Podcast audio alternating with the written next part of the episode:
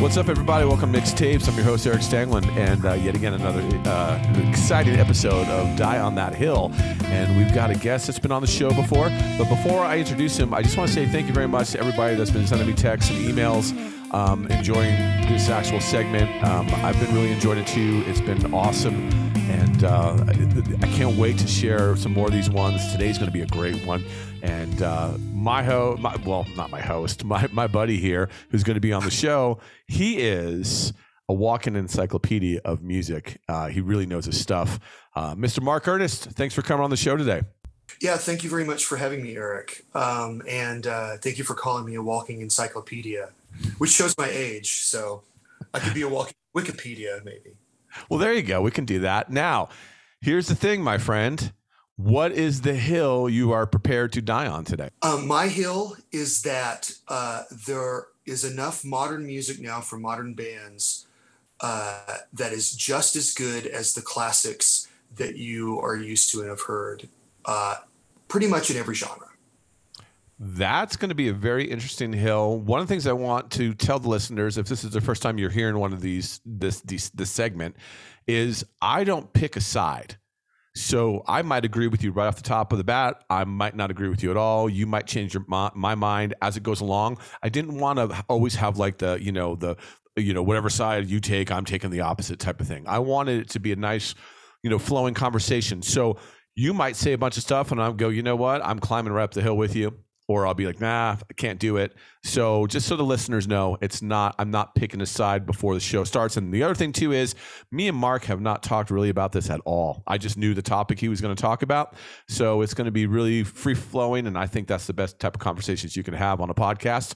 So, Mr. Ernest, talk to me. Tell me why we're dying on this hill today. Okay. Well, and and I am dying on this hill fairly often when in conversation with some people that I know. Not everyone. A lot of people are on my hill, flags a waving for for new bands and for uh, new ideas and new challenges. But um, a lot of people, especially people who have crossed the 40 year old Rubicon, or maybe even the 30 year old Rubicon, depending on what kind of music you like, um, tend to think that what uh, came before was better, in quotes, better than what is happening now. And I think a lot of that has to do, you know, less with the actual quality of the music or how they perceive the quality of music and more of how you get music these days. And I think that's the culprit. I think that it really is the fact that um, it's a little bit more disposable now because of streaming and because of the way you receive music. Um, and I think also it's because it's not as prevalent in um, the, the, mainstream anymore like it was. You know, really the uh, early 2000s was the last time, in rock at least, that you heard a lot about that genre in particular and it having an impact on millions of people as opposed to just thousands or not knowing the impact because there's no way to measure it anymore because you know larger magazines or larger chunks of the media don't talk about it too much. Um, and really that's to me that's that's the reasoning behind it. And that's what i usually tell people when they say oh they don't make them like they used to. And it's like well no they're totally making them like they used to in whatever genre you like. You know e- even the ones that are still relatively prevalent in the mainstream you know like hip hop or something like that. There's definitely artists beyond even the ones you're being told to like that that you can you can try and find and see if they will will will hold up in time you know over what you liked before. And not just sort of live in the past or be too nostalgic about music and what you like. You know you you bring up a great point right off the bat. Starting your i mean your opening statement right off the bat you, you bring up great points. Um how much do you think age affects people's awareness? So for example I grew up, I'm 47, soon to be 48. I felt like I grew up in a pretty classic era of music um, where I was really getting into music was probably mid late 80s to early 90s. And there's a lot of great shit in there. I mean, like you can think of like like you were talking about hip hop, Eric B and Rakim, KRS One, Public Enemy. There's some really good shit there. Um, Jane's Addiction, Alice in Chains. There's a lot of great bands in the in the in the late '80s, early '90s, and I mean, I was listening to music a little bit before then, but there was a lot of great stuff there, right? And I'm, you know, I'm 13, 14 at the time, very impressionable, right? Um, the stuff that came before me, I mean, obviously, you know, there's a lot of great stuff, you know, Sabbath, Kiss, you know, Zeppelin, uh, Van Halen, Deep Purple, uh, Crosby, Stills and Nash, Neil Young. I mean, there's so much different variety, right? So do you think a lot of people are just really having a time and the place for their music and they don't grow considerably as they get older in terms of like you said earlier how they find and consume their music do you think that's one of the big issues um, I do, but um, I, I don't think it's necessarily just people in our age group. I'm 55, so you know I'm I'm basically in your generation. We're both Gen Xers, right? Right, right reason why like I think 1984 was the best ever top 40 radio year, right? Because that's when I listened to it when I was, you know, 16 and 17 years old. And of course, the litany of everyone who was great there, Prince, Eurythmics, uh, Springsteen was top 40 then, Madonna, early Madonna when it was interesting, all that stuff. So there, so there's a reason why I say that. And there's a reason why uh, other people one generation down from us say the same thing about 91, right? You know, because that was the year grunge broke, as it were, and and you know all sorts of and Metallica Black album, all sorts of stuff happening, you know, around that same time. So that's one of those things that is interesting to me too, because I felt like there was so much like interesting, unique music in that small little box of like three or four years. Um, and, and the one thing I want to ask you real quick is, do you feel like that's happening? Like throughout time and we're just not we're just not seeing it? Yeah that's exactly what i think. You know and i did want to say too that uh that this isn't necessarily something for people in their 40s and 50s either or beyond you know boomer boomers uh, as far as a, a, trait you know to think that uh, they don't make them like they used to. Um, i know enough people because of my daughter and just because of being a musician here in town you know, I've met enough people between like 25 and 35, and some of them think the same thing about their music that they grew up with, like that they're huge on Panic at the Disco, the early stuff. They're huge on My Chemical Romance, especially as a great example, you know, and you know they're thinking, well, bands like that, you know, you know, Fall Out Boy before it all got weird, but you know, all, all of those bands, you know, uh, are are their are their touchstones and so some of those folks don't really listen to modern stuff either. I think there's a little less of that for you, the younger you are. I do think that. I think I think you're just more receptive and more into exploratory things. You know, if you look at stats, and I can't parrot them exactly, if you look at Spotify stats on who the core audience is, you know, it's females age, you know, uh, 17 to 24. Like that's the demo, and and you'll see that a lot of the music that they push and a lot that gets listened to is in that demo right now for the modern stuff that's out there and that that's getting the push from you know bigger record companies or publicists or people like that who do that which is why you see an overabundance of like 10 or 12 different names you know. I think you have to dig you know more so than it did when we grew up too. And i think that's another thing. You know when we were when we were growing up you you didn't have to dig as much in some respects. A, because you didn't have a choice, and B, depending on where you grew up, by the way, or and B, you didn't have uh, the, the internet around and all of its various offshoots, you know, to be able to find literally any record or any kind of band or sound that you wanted once you heard about them from whoever. It was really, and it still is to an extent, but it really was friends telling friends what was going on, or you coming across something on the radio or reading about it in the magazine or watching MTV. That was just, and all those things are gone except for your friends. so you have to rely on them more, I think, these days. I think maybe that's part of it too, if you really think about it. You know, there's, I, I mean, I have people evangelize to me all the time, and I certainly do that all the time too. I'm sending links like an idiot, you know, all the time about bands I like, you know, and people, and people, some people will do that to me as well you know? So i think i think there's just such a combination of factors as to why this is but i also think that as a listener if you care about music so much and if you call yourself a person who is a, a huge music fan that you need to invest some time and listen to what's going on now at the very least just to see if it's even close to what's happening and to sort of keep the thread going instead of it, it becoming a, a, dead art form in your mind. You know like some people think jazz is which is a lie also but that's another thing we can get to. But but you know to me you know with rock music in particular and i know that's mostly your audience listens to that but um for me that that's the trick now and that's what i advocate for people to do is to try and find time no matter how you receive your music or how you look for stuff to, to, to take a chance on a new band or take a chance on a former band's new material and see what you think.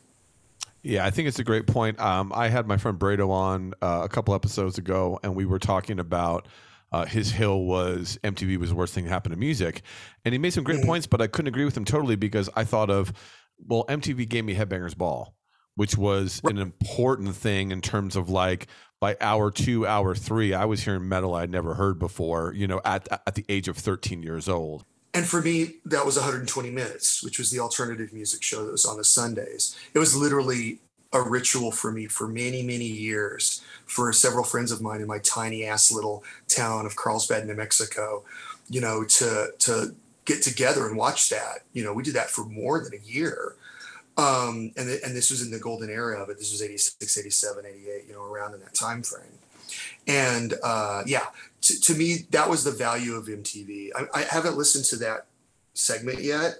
Although I'm sure one of the things he objects to is, you know, how commercialized it made music. I bet, and how, you know, it made it it made it more of a commodity, and and the repetition of it was just like radio too, and how that evolved and all that kind of stuff. But but but I see what you're meaning about Headbangers too, especially because both of those programs were really good at at least throwing you know major record label and sometimes indie record label folks right at you right after the big Skid Row song or right after the big, um, you know, song by uh, the Replacements or whoever was kind of being touted heavily at the time. Yeah, I agree with you because uh, as a, a metal kid growing up and a rock kid, I would watch 120 minutes, and I wouldn't watch it the way I watch Headbangers, where I'd have the the VCR set to tape it because you know I grew up back east, and I think it was the same out you know out west too, where it started at like 11:30 at night. So by the time you hit hour three, dude, you're out like a light, right? You know, at least if a 14 year old me was. Um, but 120 minutes is another thing that I helped me get into the Cure helped me get into other bands that I wasn't exposed to because you know back then a lot of metal dudes and and the, the some metal girls that were into metal back then it was like you just listen to metal. Like and there wasn't a lot of friends that were super open-minded in different styles of music. So mtv helped me with that. I thought like unplugged was another great thing mtv did. So i couldn't agree with him 100% like you said he had some great points though. Um, and, and that's one thing i did love about mtv is it opened up your mind especially if you were in a small town where you didn't have access to a lot of things in terms of well what what's cool? Like that's not right in your face that you can grab if that makes sense right? Like you know do your all your friends listen to the same thing? So a headbangers ball 120 minutes helps you kind of branch out a little bit more other than the hits and mtv was really good about that. Then it just got too crazy where it was like they were playing the same damn videos like you know 15 times a day and the tlr and all that other bullshit.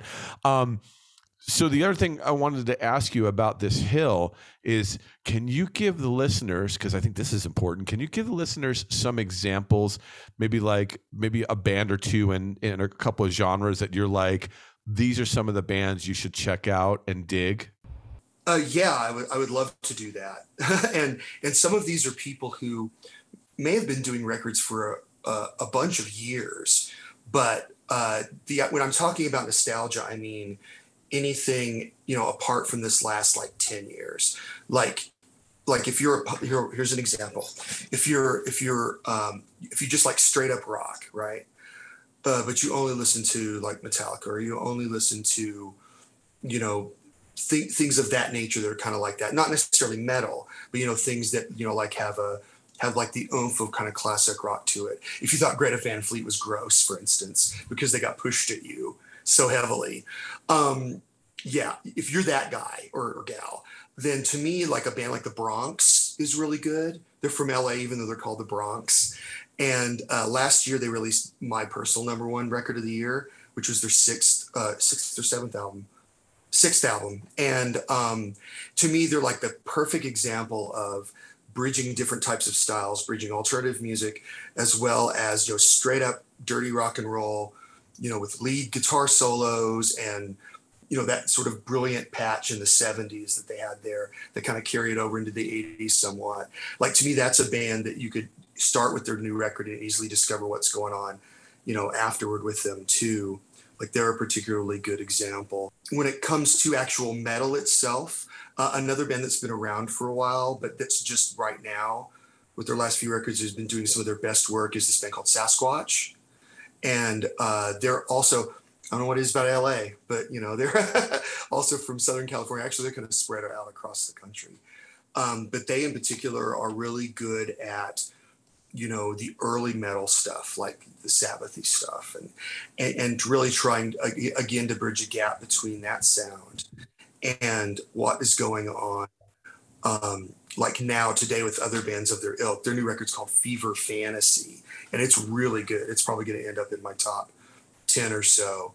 Um, if we're talking about a genre that people think is really dead, which is soul music or R&B, like people don't really feel like there's a lot of really, you know, uh, stuff with the kind of substance that's needed or the kind of skill that's needed. Uh, there's an artist named Shamir, S H A M I R, that'll spell out. And it maybe might be a little difficult for some people because what um, what he's talking about is a lot of stuff that's uh, out in the world about L- LGBT orientated things.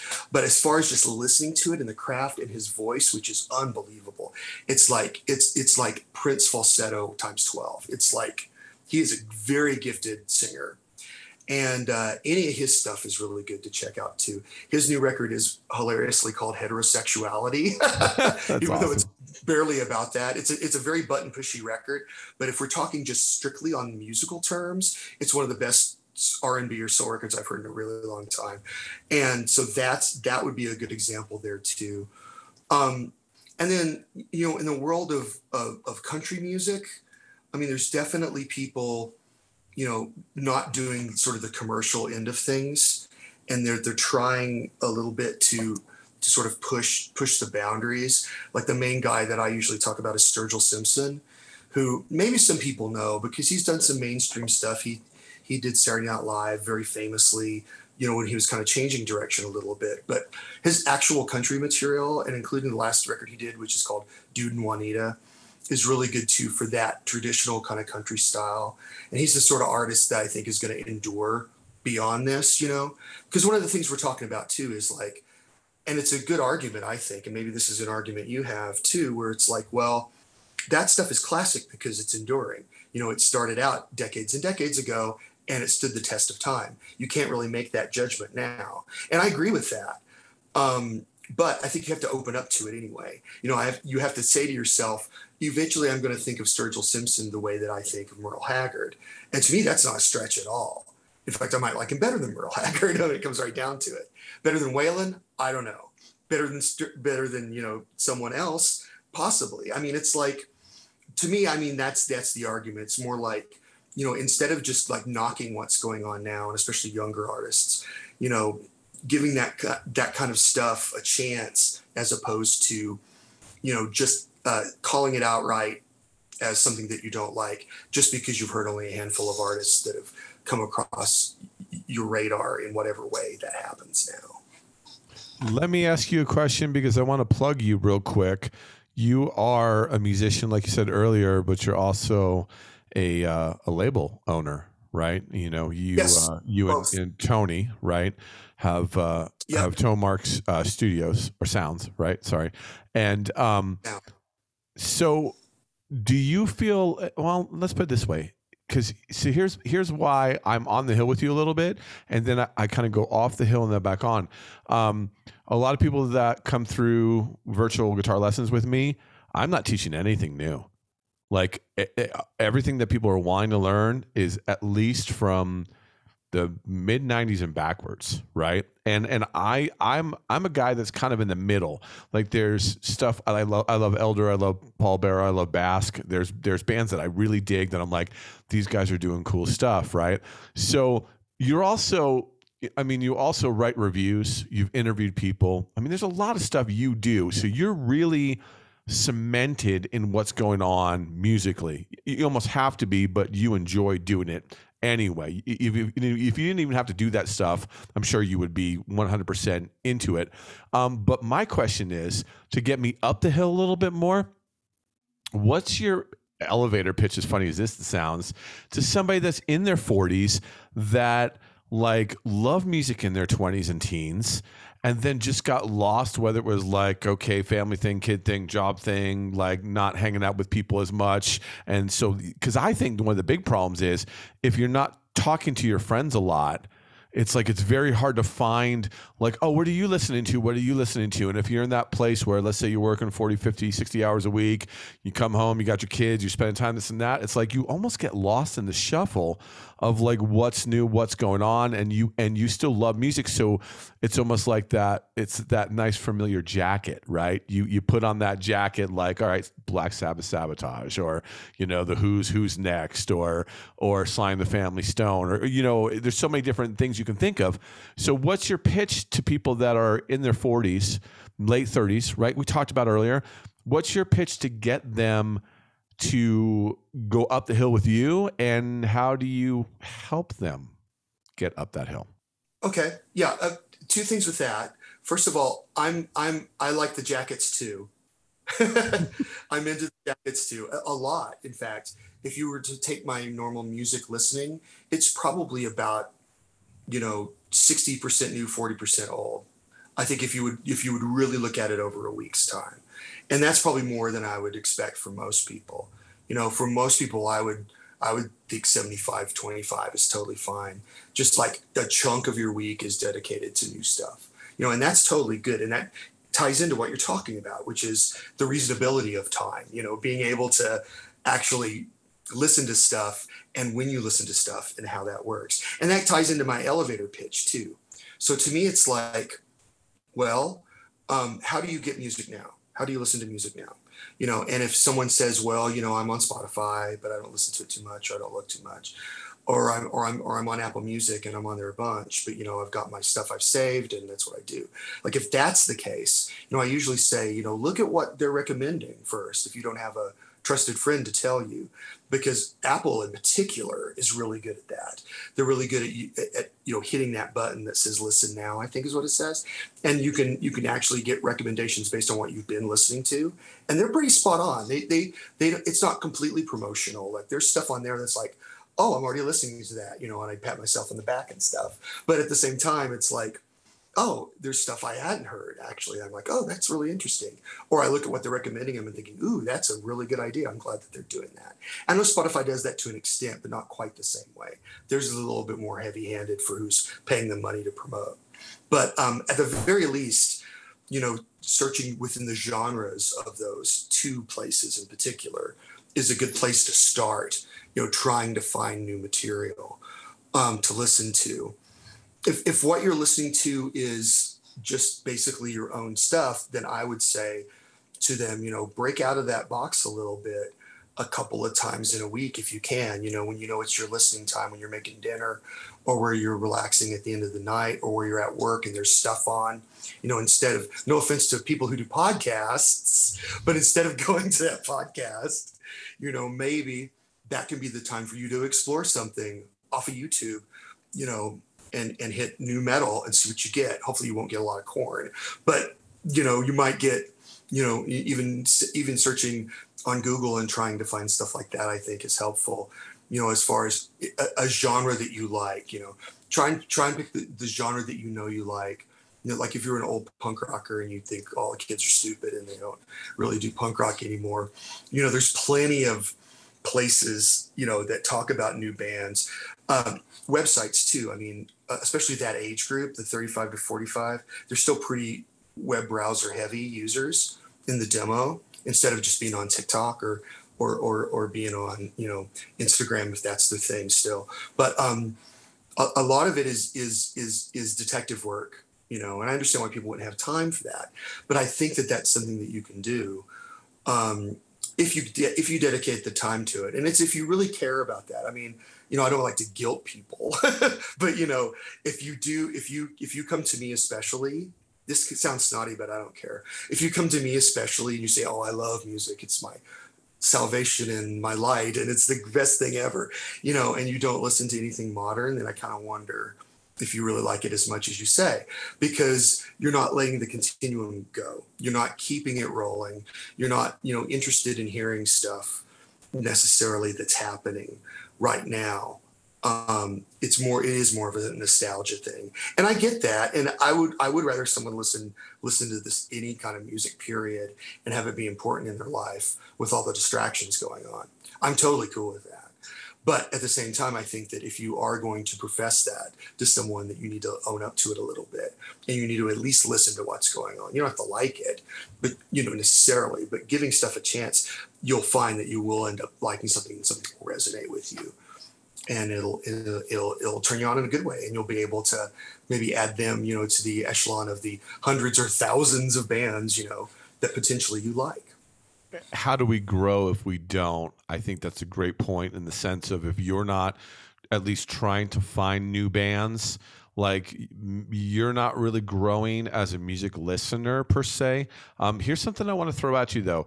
I, i'm climbing up the hill more like uh, with this conversation and i've beyond enjoyed this conversation um, and i know the listeners if they've stuck around this long i think are really engaged because this is a really good conversation in my opinion. Now here's something i find interesting.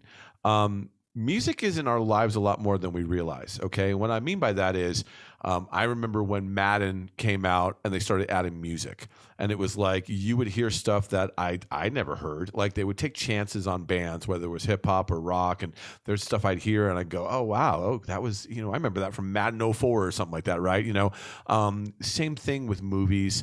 Same thing with uh, TV shows, right? We see it with Stranger Things. Like, you know, the Kate Bush song is huge.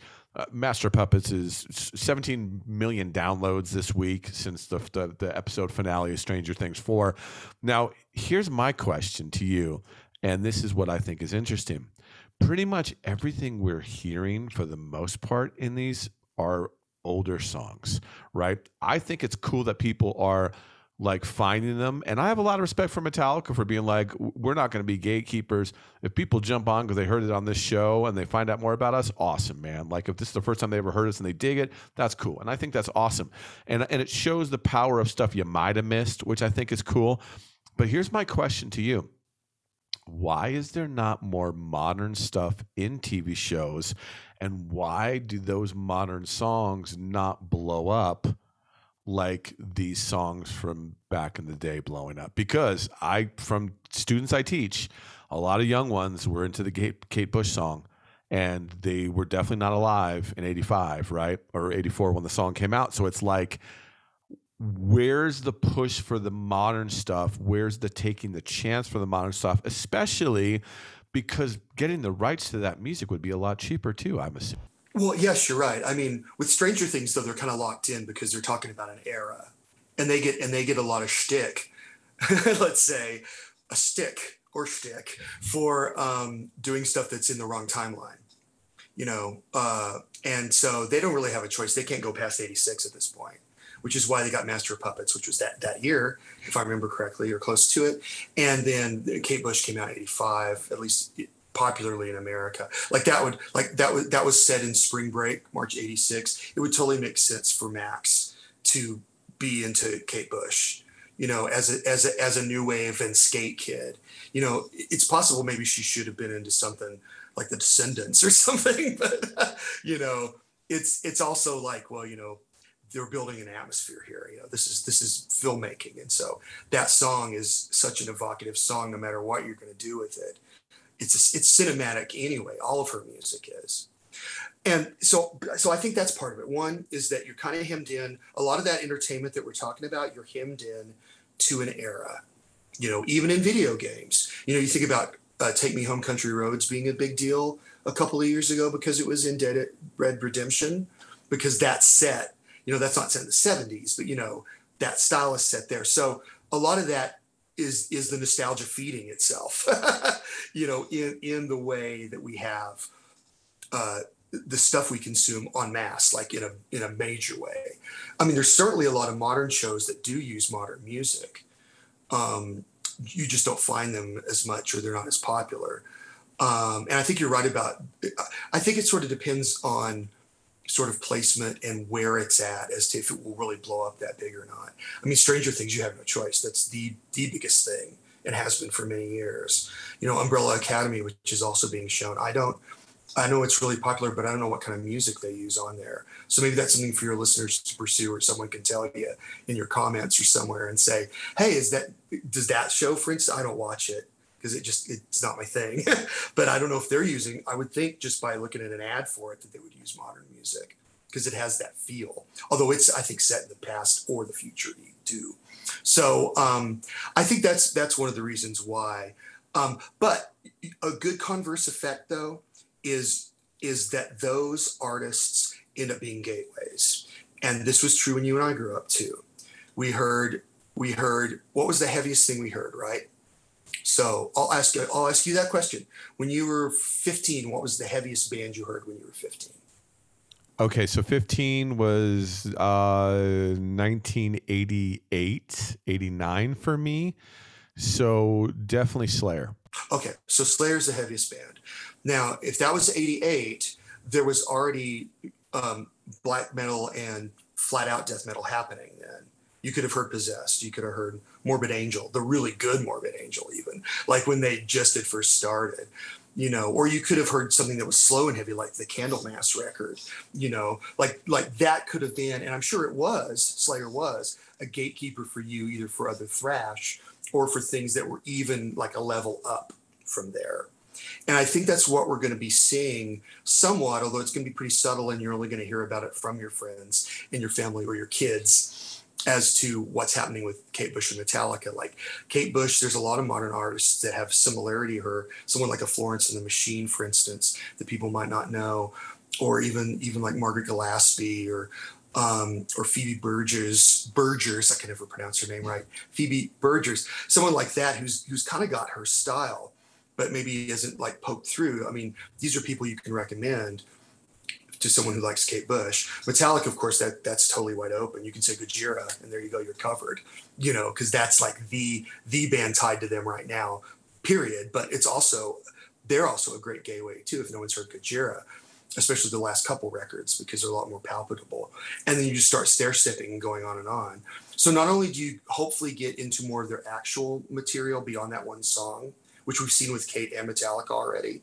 Like if you look at the iTunes for metal the sales all the metallica records are in there.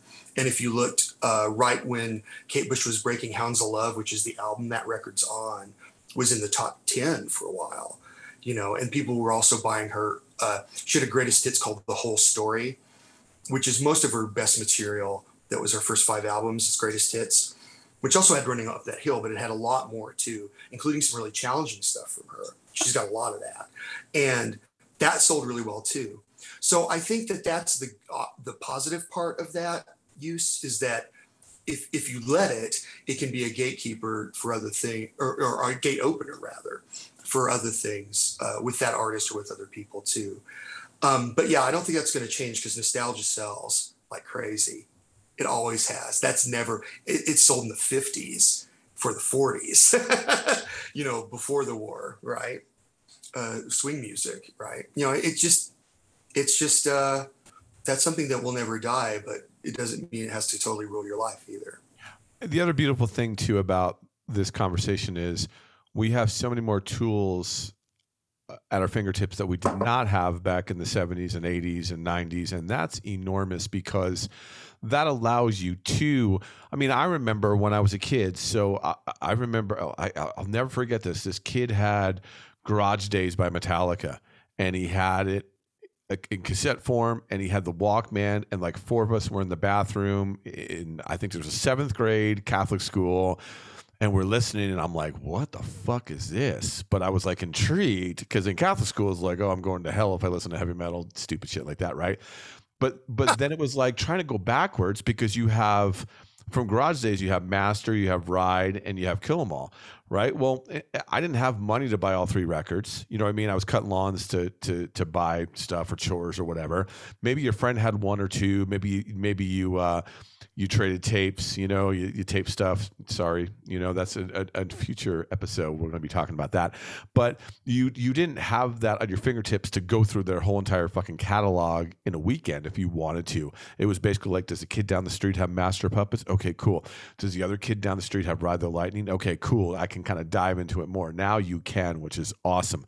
Um, I always want to try to keep these things under 40 minutes if possible. And uh, my friend, I love you, and we can talk for hours on this subject. And that's why I loved having you on. Conversation to me was excellent today. And this is why I love doing this new segment. Um, and Mr. Ernest, I am definitely walking up that hill with you, my friend. Uh, you have converted me a little bit for sure. My problem is finding music because a lot of times it's like I always say, you go to the bad club, and that's the other thing too. Local music is a great, another great gateway to find great bands that are doing very honest work before you know. Unfortunately, the like record labels get a hold of them if there's such a thing anymore, really, for the most part. But the problem that I have is it's hard for me to find stuff. And I feel like a lot of times going back to the club thing, if you go to a club, you see a crappy band, the odds of you going back to that club the next time might be a little bit slimmer, but maybe you go again, you see another crappy band, then you're like, I'm done with this club, right? So it's like, for me, it's hard to find bands and go, no, I don't like this band, I don't like that band, I don't like this band. But you've made me realize it's more to like, you know, take a little bit of time out of your week just to try to find some new stuff. And if you find something, then cool, that's great. If you don't, you don't. Um, and the other thing I think is super important with that is, is you're growing when you do that and you're helping the the younger generation. It's kind of like that bringing your hand to pull them up and keeping music you know whether you like it or you don't keeping it relevant man because i think that's important and I, I, think we're losing our way a lot on that because people aren't getting paid to play music anymore and unfortunately that's diluting a lot of stuff. Everything gets more expensive it's harder to tour you know you're a young band how do you make money anymore? It's very difficult. So you know being supportive of your bands is huge to end on this real quick because that was an enormous long run on sentence. Can you please promote yourself so people can find you more? Sure and, and two things really fast from what you said. Um, one i'm glad you're running up that hill with me with no problem. And two um, i agree to me that's the main kernel what you said. Taking time in your week to do that. Trusting your friends. Going on a whim and going to see a band because your friends like that band in the town you're in. All of those things. Just just taking that time out if you really are a true music lover is all that i'm really asking you know? And i think you're right. If more people do that over time it'll it'll get better in general for musicians and and you'll you'll hear something that'll blow your mind. It'll be great. That's always good. Um, not that my bands will blow your mind but i'm in two. Uh, one is called Kanawha, and it's um, more like a, a, a metalish alterno metal kind of band and the other one is called Man Child, and it's more like old school punk and hardcore. And then the label I run with Tony is called Tonemark Sounds. So if you search around all the various places to find that, uh, you can. Um, both of those band, well, was represented on streaming. Manchild will be once our record's out, which is sometime in probably September. Pronounce Kanawha, please. Like spell it out for people so they can find it because it's the hardest fucking name to spell. yes, sir. Uh, K A N A W H A. Awesome. Perfect. Mark, thanks for coming on the show. I knew it was going to be a great one when you agreed to say yes. Um, like I said, you're a walking Wikipedia, if that makes you feel a little better. Sure. and sure, uh, that makes I, you feel ton- I really appreciate you coming on the show today, my friend. Uh, stay safe out there, man. Thanks again for for uh, coming on the show. I do really appreciate it. Yeah, thank you, Eric. I, I appreciate the time as well.